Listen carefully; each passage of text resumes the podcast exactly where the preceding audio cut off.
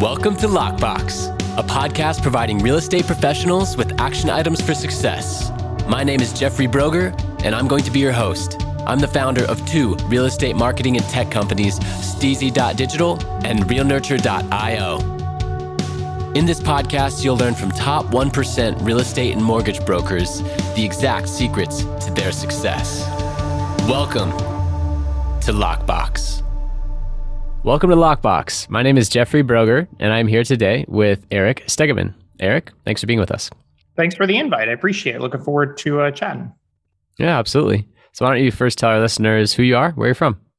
My name is Eric Stegemann. I am the CEO of Tribus. Uh, we are the largest independently owned prop tech company, meaning uh, we make technology, software technology. And in, in, our specific case, we work with some of the largest brokerages uh, in the entire country. So our, our typical model that we go and work with a brokerage is that we, you know, sit down and really understand their needs and then kind of custom design a software system for what they need at that exact moment in their brokerage. Um, I'm originally from St. Louis, Missouri. Go Cardinals! And uh, have lived in a number of places since then. In fact, when Tribus first got started, we started in Orange County, California. Uh, have since lived in Chicago, Denver, Colorado, uh, where we have both have offices, and uh, recently in the northern part of Florida. Awesome.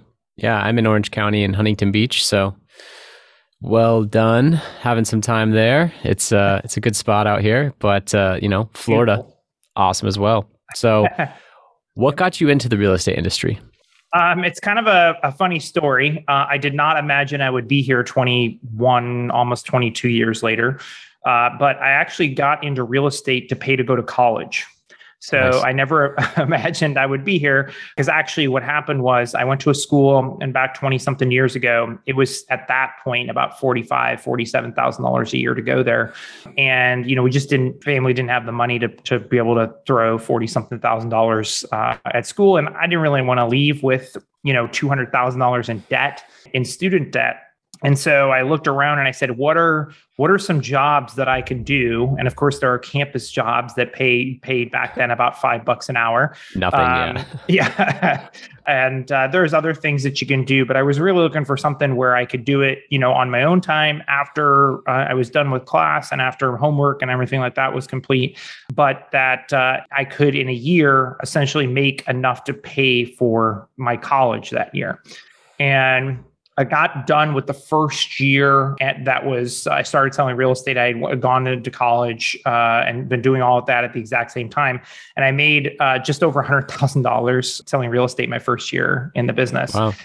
And then it became an entirely different conversation with my parents, which was Why am I going to college? that is exactly correct. Uh, so I said, uh, I, am not sure I should do this. You know, I'm making my uh, engineering job back 20 something years ago, uh, would have made about $30,000 a year as an entry level job. And I said, I can make $30,000 doing that, or I can make 100 and something thousand dollars a year selling real estate so I said, I'm, I'm going to do the real estate thing and transfer to a different school because I promised my mom I would graduate with a degree. And so I transferred to a different school that I could I could do more as a commuter type of a school. And it wasn't, mm-hmm. I didn't have to do, you know, 15, 18 hours a semester. Um, and ended up did I did uh, did graduate with a business degree with an emphasis in marketing, but uh, started real estate did really well at a big brand. And then about 18 months after that, I decided to uh, start my own brokerage. My my brokerage had implemented a transaction fee, and 20 years ago, this particularly in St. Louis, Missouri, was absolutely unheard of of a transaction fee.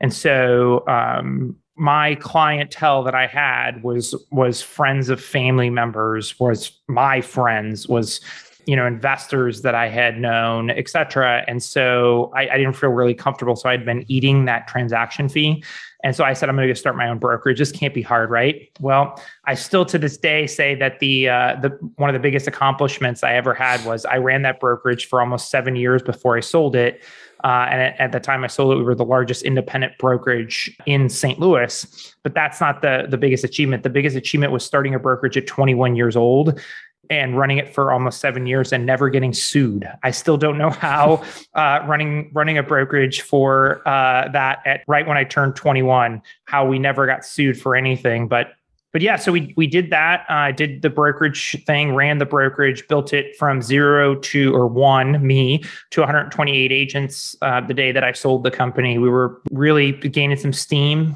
and then somebody made me an offer I simply couldn't refuse to buy the company. Uh, but they had this non compete clause, and I said, look, all I've done since I was 18, 19 was sell real estate what am I supposed to do? And because uh, they also said you can't sell real estate to anybody that's not a direct relative. So I said, okay, well, what if I keep all the software that we developed to run the brokerage? What if I keep all of that? And I'm not going to sell that to you. I'm just going to license it back to you. And then I'm going to go to other brokers and, and sell that software to them. But I agree for the next three years, I won't start a brokerage. That sounded great to them. And, and here we are now 12 years later on, on the Tribus side of things that, uh, that what we do, the core of what we do really came out of the fact that we started at a brokerage. Yeah, that's interesting that you built a brokerage from, you know, one to 128 agents in your early 20s and then from that experience, the kind of secondary just systems you're putting in place to just run and scale that brokerage, all of a sudden, seven years later, when you sold, then you had a non-compete became the main thing. And, you know, you extracted it and were able to then monetize that and then put all your focus into it, right? And continue to invest. And then you probably have the resources to put a team around it and a really solid foundation of the knowledge of what's needed. So, very interesting story. And now with Tribus today, I saw on your website when I clicked products, it was like size 8 font, you know, like 10 lines with like eight rows of just all these products. It was, I was like, wow. um, yep. You know, there's a lot of depth here. So, why don't you give the elevator pitch for Tribus and you know we can we can dive in a little bit deeper after that Sure. You know, what we do, I tell new employees that start Tribus because I still talk to every single new employee that we hire in some way, even if it's just for lunch. Um, but I, I talk to them and I, I explain to them, I, you know, essentially there's a reason why we have a month long process before any employee is allowed to talk to any customer. And the reason is, is what we do is both a mile wide and a mile deep.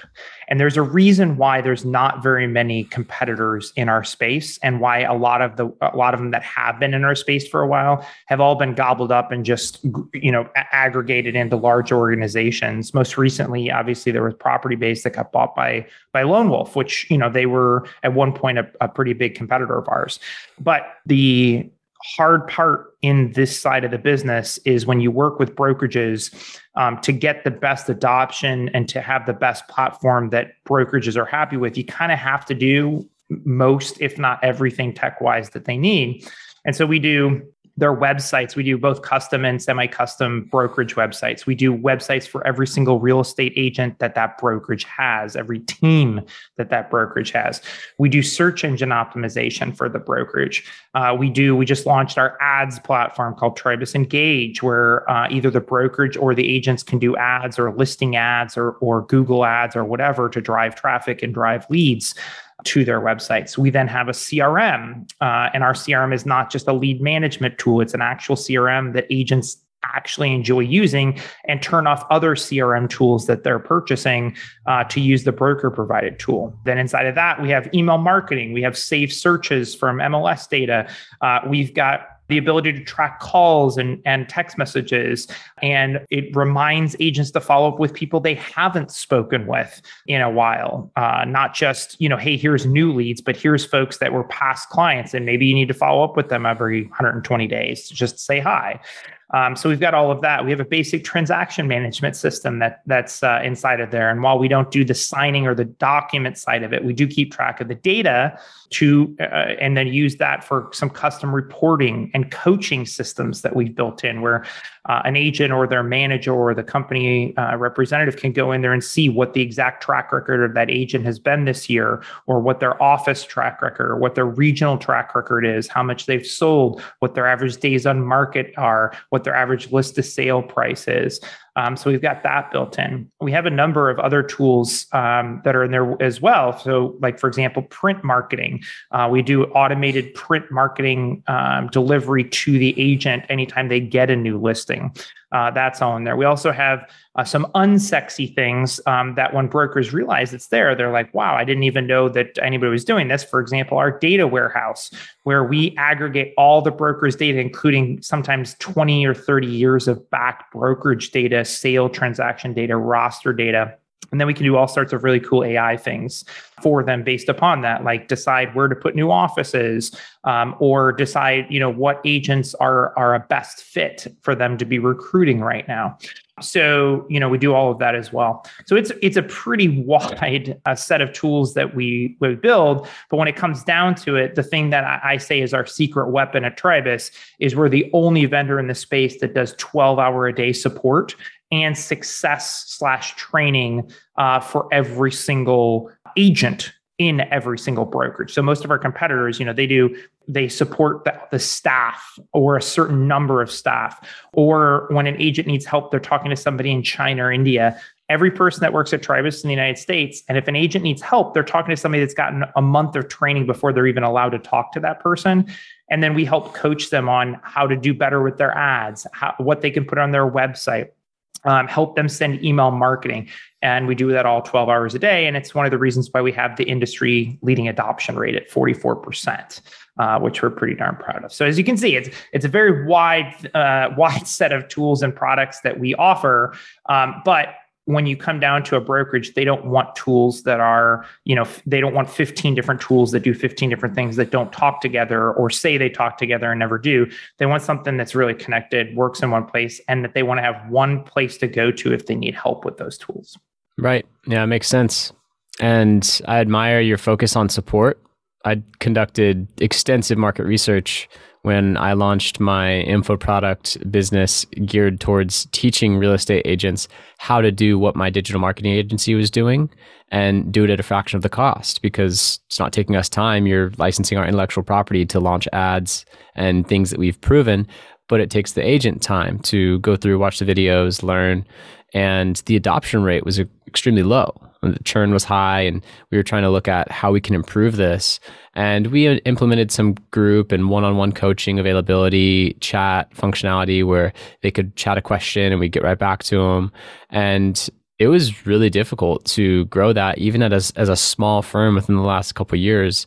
So to now extrapolate that to what your business is and to offer that level of support for that wide of a user base is, you know, it's admirable. And you. you know, past that, I also admire how you have a lot of different products, but it doesn't seem like the individual products were diluted be- by the focus being split, right? It seems like they all have a lot of depth to them, they all have a lot of functionality. And one thing that you mentioned that was really interesting was about the AI, looking at their data and being able to then tell them where to put an office never heard of that. That's awesome. Put a second office, you know, because whatever it is, 34% of their clientele are in that area and they seem to have success in that area, whatever the, you know, the AI is doing. That's really cool. And another thing that you mentioned was what type of agent to recruit next. Now, I want to dive into that because not only did you scale a brokerage in your 20s from 1 to 128 agents, something that very few people will ever do, get a, a brokerage over 100 agents in and of itself is just a feat, but to do it in your 20s is incredible. So obviously there's a bit of a recruiter in you and you knew that that was a need when you took the software or, you know, um, picked up the software that you had built and, you know, now built Tribus. So with recruiting, I'm very interested to know what the AI is doing to, or, you know, you don't have to give away trade secrets, but like as a broker, what is that telling me? Like, how is that benefiting me from recruiting? Because recruiting, I can tell you, is a big pain point and a common request to me as a digital marketing agency owner. Hey, can you help me recruit? So, yep. you know, what, what kind of solutions are you offering in, in that realm? So, you know, it comes down to it comes down to each independent brokerage, right? And you know, what I say about Tribus having secret sauce and a few different things, this is this is probably one of them too is our competitors are They uh, have Wall Street funding, you know, in some cases 40, 50, 60 million dollars uh, of funding. Their model that Wall Street has su- suggested to them is you have to have a one size fits all approach. So it has to be something recreatable that you don't have to spend hours and hours and hours with the brokerage to understand them. Uh, it's got to be flick on a switch and uh, and start making money from that potential client as soon as you're done selling them. And the fortunate thing is in real estate, it just doesn't work. It's why the adoption rate of the average broker provided tool is less than 10%. And, and in some of our numbers, it's 6%. And so the answer to your question is actually it's about learning the brokerage. So we we actually consider ourselves at Tribus more consultants than we do technologists. Um, if you've ever heard of like Accenture or any of these business consulting companies that happen to do tech, we we actually put ourselves closer in that vein than we do, you know, comparing ourselves to like an inside real estate or a, or a um, Boston Logic slash Propertybase. Uh, and mm-hmm. the reason why is before we even allow a, a, a, company to get through the sales process, we know things about that brokerage that you know h- how they recruit, what they recruit, what their support staff is, et cetera. And so we start building more or less models just internally, even during the sales cycle when we talk to the brokerage. And then we talk to them about how they're doing recruiting or how they're work, they're uh, having their agents work their CRM system or how they're doing digital marketing. And through that process, um, we come to learn who's going to be the right person to fit in. So to answer your question about recruiting, um, it really is different for each brokerage. You know, some brokerages want a, you know, can they fog a mirror? process we really encourage them not to do that you know we try to say hey there's a culture there's um, Uh, let me give you a really good example one of our clients, Remax Results, they're the largest Remax in the world. They have about 1,400 sales associates, and their average sales associate closes 26 transactions, 26 plus transactions in an average year. So if you think about that, 1,400 people, 26 transactions, pretty amazing. And in fact, there's another brokerage in the state of Minnesota that has 5,000 agents that closes less than half as many transactions as this particular brokerage does.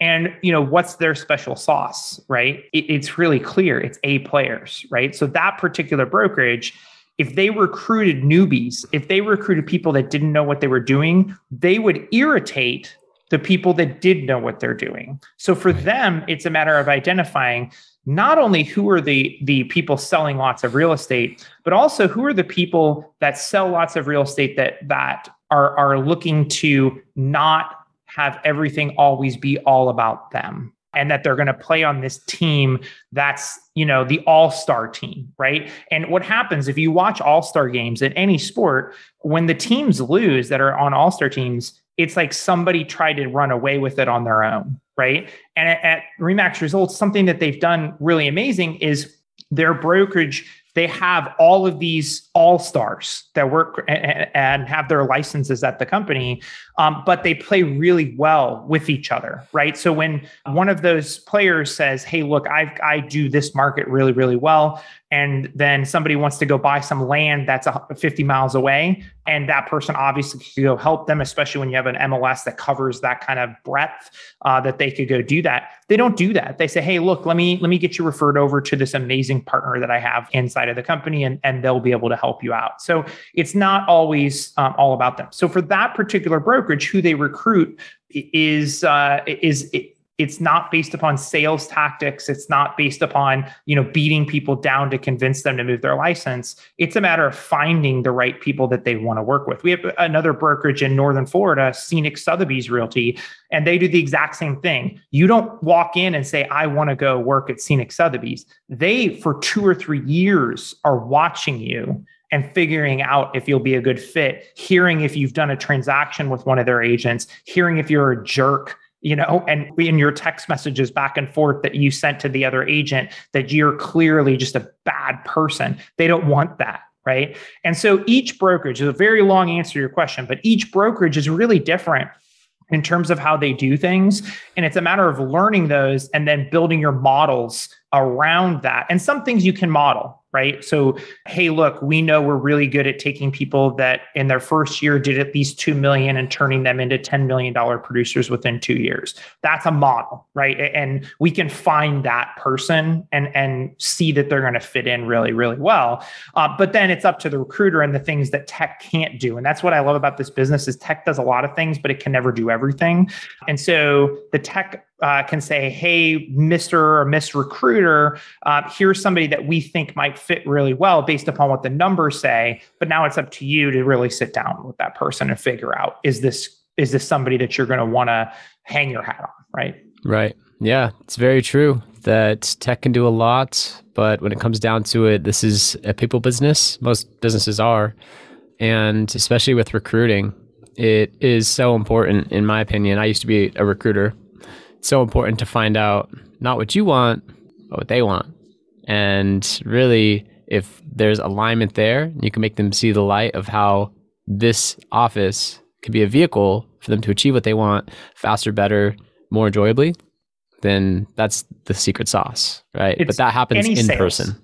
It's any in person. sales, right? Like Right. when people call into Tribus and people call into our competitors, it's a very different process. We sit there and kind of vet them and then also, you know, talk about what their needs are. We do a first in our sales team, they do a first call that's 30 minutes. And all we ask is, what do you like about your current vendor? What don't you like about your current vendor? What uh, what are your current pain points? Where do your employees spend lots of time that you think they shouldn't be spending time? That's what our first call is. We don't show anything on the first call. Nothing. There's zero Zoom video demo on the first call because we have to understand that brokerage and make sure it's going to be a good fit first. The same thing happens in recruiting. The same thing happens in any real enterprise sales of anything that's out there is you got to make sure it's going to be a good fit. Otherwise, you end up with uh, what in the NPS world, the Net Promoter Score world, is called bad profits. You can have somebody sitting there paying you, but they're off saying bad things about you down the street or frustrated about it or whatever it happens to be and it, it's it's not a good thing for anybody. And so the same thing happens with agents. If you recruit an agent and that agent's making you a hundred grand a year, but they're causing you a million dollars a year in grief, is it worth having that person on on your roster? Right. Very interesting. And couldn't agree more. So, this podcast is really about action items for success. In fact, the description of the show is a podcast providing real estate professionals with action items for success, right? Yep. Actions, actions, actions. That is so key. That's everything. You can talk, you can think, but until you take action, nothing actually happens. And in my experience, in direct selling, especially, where your paycheck is dependent upon the actions that you take, it's a direct correlation. I've found that when I focus on a single most important action, that might be a key productivity indicator, a KPI, or something as simple as a phone call. If that's my action, and I focus on that one action consistently over time, the results just come. They just do. And if you want to then double your income, you double the amount of actions you're putting in. And if you've run out of time because you want to now double your income again, but you don't have the time, that's where you put a system in place. You bring in a new team member, you figure out a way to get those actions completed in that shorter amount of time. So, my question to you, Eric, is what is the single most important action that you take on a daily basis that has attributed most to your success? And this can span all the way back from your, your college years when you then scaled a brokerage by the, you know, bootstrapped a brokerage to 128 agents, all the way up to today, or something more recent as a revelation. But, you know, what is that? Uh, like single most important action every day that attributes most to your success? Let me give you two answers, and I'm going to give you one from when I was an agent because that's you know your listeners super relevant to my uh, uh, audience. Yeah. exactly, and then I'll give you what I do today. So when I was an agent, I read a book when I first started selling real estate, and it changed my life and it changed my entire life trajectory. And that was a book by Danielle Kennedy called How to List and Sell Real Estate. Easiest book title in the entire world, you know, kind of a, a very simple thing. And it goes out of print, but I encourage everybody that's listening, get the book from Amazon. Hmm. It's it's simple items. However, it's what'll separate you, I I think. And one of those things is, you know, that I did when I first started was every morning I learned what was going on in my market. I learned what was going on in every single listing, near every single listing that I had. Um, I learned, you know, where it was going on in the markets that my clients were looking for properties in, et cetera. And and one of the things that that uh, is covered in this book is the importance of knowing data. When Danielle Kennedy started selling real estate, she actually had a a um, a index cards with uh, what was going on in the market that she would keep uh, handy to know oh yeah there's this listing down the street. Well now we have it a lot easier where we have these little phones that we can just pull up there and say oh, what's going on down the street? But the key was when when somebody came to one of our open houses and when somebody came to one of my open houses i could sit there and say oh well you know this one's not the right one for you. There's one five doors down. I can show that property to you. Give me just a couple minutes. Let me get a, a colleague of mine here to finish up the open house I'll walk you down there and show that property or vice versa, right? And so I knew that data and then I knew the markets and I also knew where the things were being really successful in in those markets. Um, so I could go in and say, look, you know, there's a new builder is coming in over here. There's going to be a bunch of new new uh, development that's over here. Or hey, lots of people are looking to move here. Or Citibank just opened up a new headquarters for all of their credit card processing. They're going to want to have people that live in these areas. How do we take advantage of those? So knowing my data um, back then and then essentially having almost an encyclopedia that somebody could ask me about real estate and I would be able to answer that for them. And you know, not everybody can remember everything, but you you try to remember enough that you can say, oh, you know, blah blah blah blah blah, and uh, let me send you over a report real quick, or let me send you over some listings that that matter for that. That was incredibly effective for me because I became known as the guy that had the information. Right. Yep. That was when I sold real estate. Today, it is all about service. And so, if you ask our clients, if you would ask Tribus clients, um, what is a differentiator? You know, CRM and a lot of tools today have become very commoditized. It's I get offers to invest in new tools like CRM tools frequently in our space, and people think I deny them because of you know us already having a CRM, and, and that's not accurate. It's really CRM has become mostly commoditized. We charge per user for CRM. We charge per user for websites. But what we really provide is a level of service that is unmatched because of the knowledge that we have in the industry and because of the care that we have for our particular customers. So we take really good care of our individual customers. I have chains of messages, hundreds and sometimes thousands of messages deep between LinkedIn Messenger, Facebook Messenger, text message, phone calls with our clients. I talk to them regularly. I've talked to five or six brokers this morning and it's noon just of our current customers. We're checking in. How's this going? What are you seeing in the market? Is it slowing down? You know what's going on that you're seeing or how's recruiting going? Because recruiting season is getting ready to kick up here fairly shortly where you know people make the decision to make the moves on their licenses. So i ask them all those questions and then i always ask them how can i help? You know what can we do at tribus to make things better? And so for me nothing has changed our business as much as moving from operating on the business on a daily basis that I did for the first five or six years that Tribus was around, where, you know, for the first few years, I was the support rep. I was the project manager. I was, you know, everything as we were getting up and running to the position where I can do now, which relies on the fact that I have a phenomenal team of people behind me, but it allows me to pick up that phone and just talk to our clients and check in with them and see how it's going and try to help them in any single way possible. And remember that we are a service organization, a consulting organization that happens to sell technology, not vice versa. Very interesting. In the beginning, when you were talking about the first most important action being the information gatherer, the encyclopedia of your market, what stuck out to me there was when someone would ask you a question, you were able to speak in such a way that whatever you said was just scratching the surface.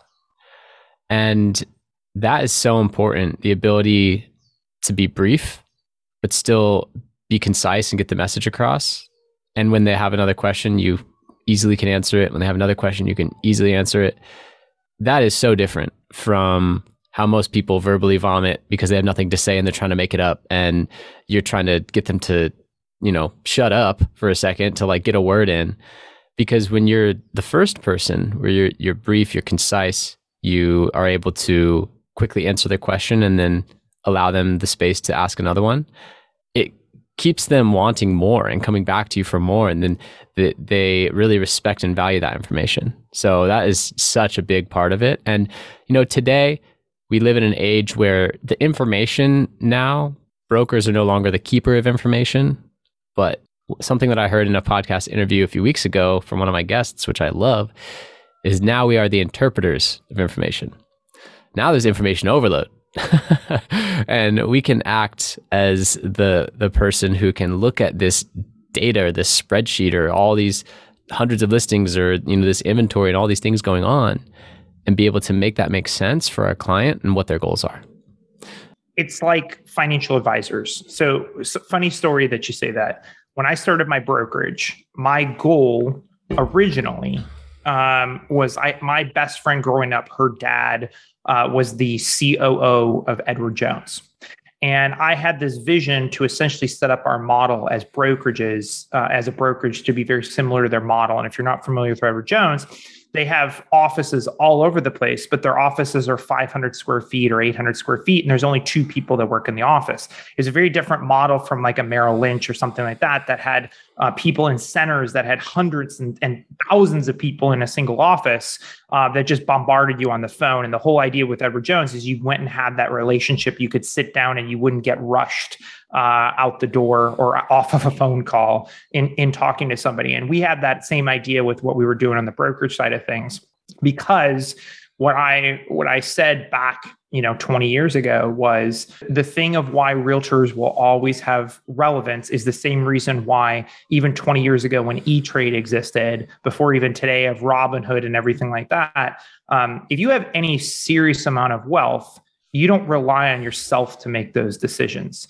And mm-hmm. while there are some people that will go and do that, and certainly some people that have become Bitcoin millionaires uh, from more or less getting lucky on things, there are lots of people out there, and the vast majority of them that have, you know, more than a couple hundred thousand dollars they're going to an Edward Jones representative and sitting down, talking through plans and creating them and, and, and helping or having the Edward Jones person help them understand what's going on.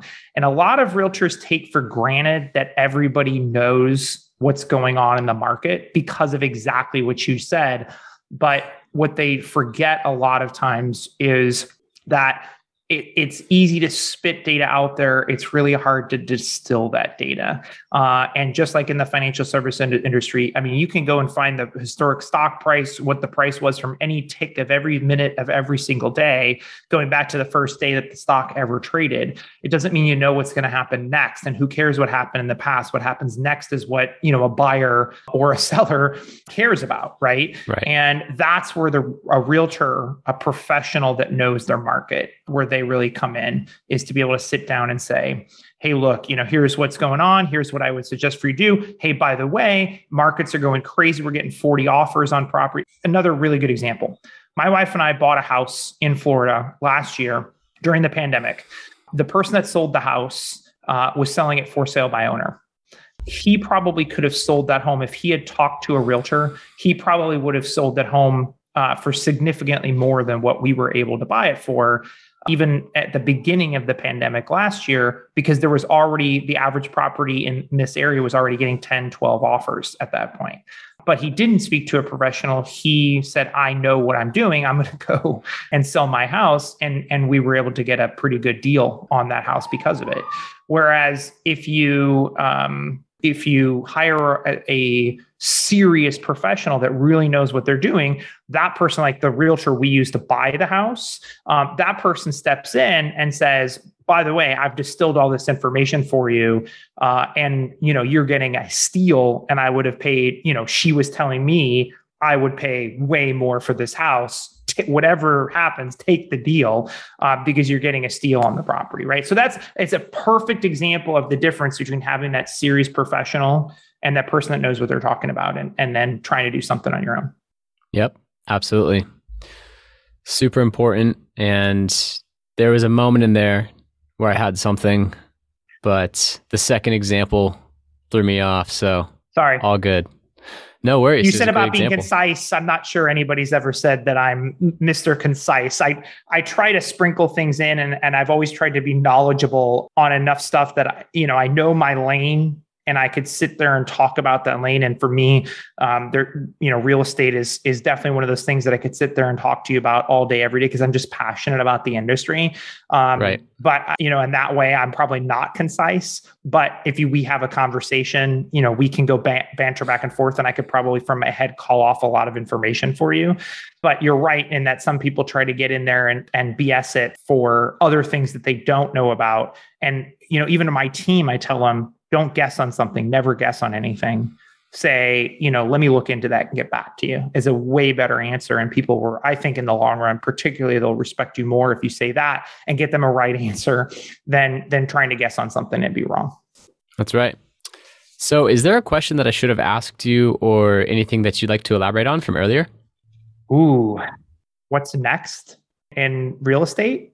I Go mean, that's something that I get asked about frequently on on different things that I'm on. You know, if I let me put it this way, if I was a broker or an agent that was listening in, there is a if you watch any of the Facebook groups, Lab Coat Agents or uh, what should I spend my money on, or a couple of these other ones that are out there that are Facebook groups um, for realtors, you'll see pretty consistently that they bash the concept of an iBuyer and uh, they'll say, "Oh, well, you know, they will offer you way less than it's worth. They do this, they do that."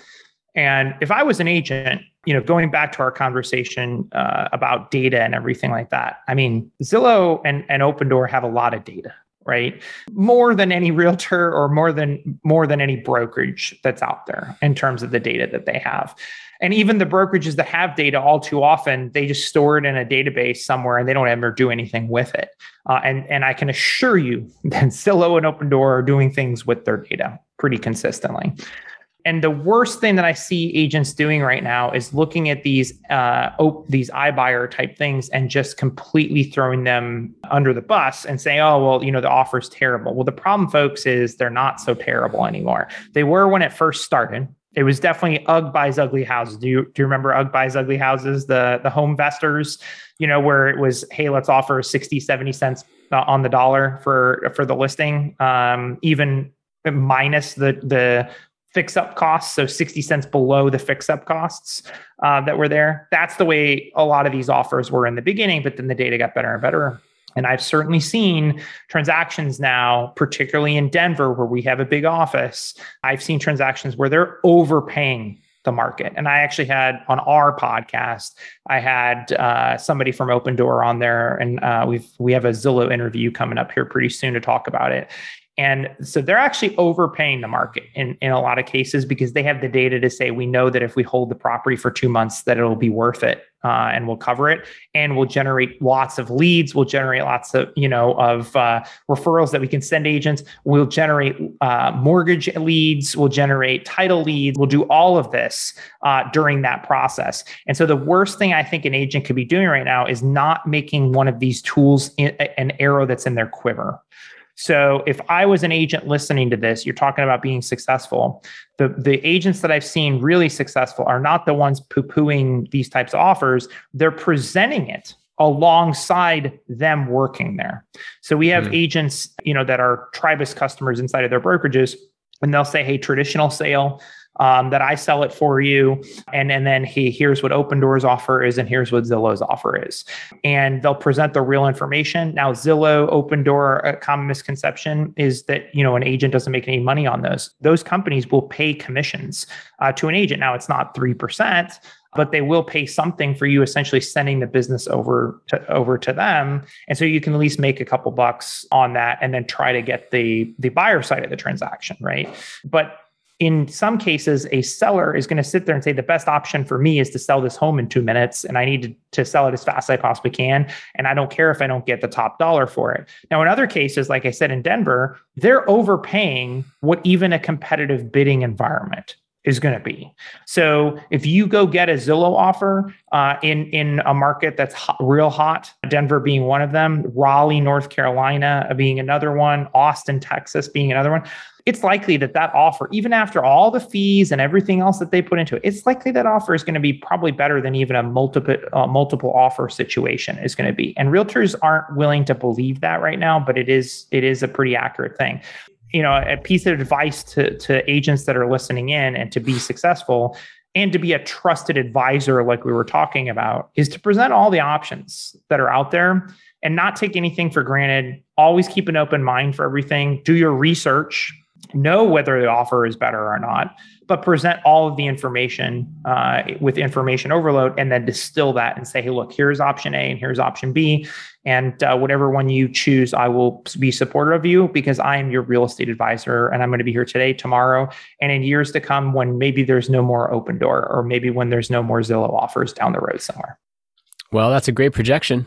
I know that my top clients they include it in their listing presentation. They just offer options and many times they still come in where if for example there's some deferred maintenance and they want to do some repairs one of my clients in particular offers a cash advance. And then from that then they're able to get significantly more than if they just sold to the iBuyer today.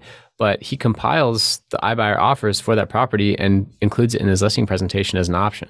Yep. I, yeah it's it's here to stay. I, I agree that you know you have to know your competitor you have to. And you should never negatively talk about your competitor because it doesn't look good on you honestly.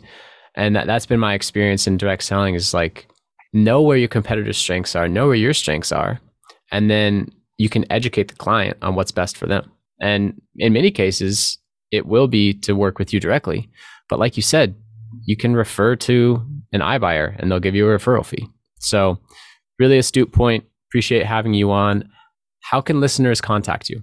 Sure. So they can, uh, you know, certainly listen to our podcast, which, you know, I, I'm always a big believer in listening to as many of these types of things and, and getting information uh, from lots of different sources. So check us out. On, you know, you're listening to this podcast, uh, maybe also subscribe if you like podcasts to our Brokerage Insider podcast for agents, because we don't we don't sell something anything directly to agents. But you know, if you're an agent listening, at least subscribe to our podcast called Brokerage Insider uh, that you can find that's out there.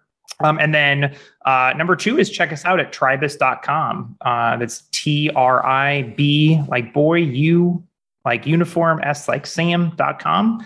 Check us out there. And, uh, you know, if your brokerage is looking for tech, or if you're a staff person or executive at a brokerage and your brokerage is looking for tech that comes with the greatest support that's out there um, definitely you know give us a ring or reach out to us at tribus.com where you can read. We don't hide anything you know uh, that's, that's exactly what you were talking about there is pretty much every feature for every one of our products is is right there on the website and uh, uh, you can research everything that's on there and and uh, we're happy to to get you some pricing and see if it's a fit. Awesome well, I appreciate having you on. Eric Stegemann, everyone, previous successful broker, scaled and sold a brokerage with over 100 agents. I mean, that in and of itself is a huge feat. Could have just retired there, right? But no, he went and started Tribus, where all of the software systems from his successful brokerage have now just compounded with over 12 years of focused effort. And really, your focus on support is music to the ears of so many listeners because how many times have we started something, not felt supported, then we just feel like we wasted money because we weren't able to actually adopt and get ROI from that product or service. So that focus on support is huge. And uh, I really appreciate having you on the podcast today. Thank you. My pleasure. Thanks again. Uh, really enjoyed it. Thank you for listening. If you want to accomplish your real estate goals, then I highly suggest downloading my free Ultimate Real Estate Goal Setting Framework. The link is in the description of the show, and it will help you break down your annual income goal into the amount of phone calls, appointments, or open houses you need in order to achieve that goal. Thank you so much, and we'll see you next time.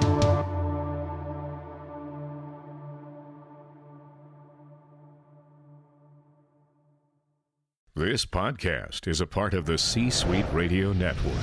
For more top business podcasts, visit c-suiteradio.com.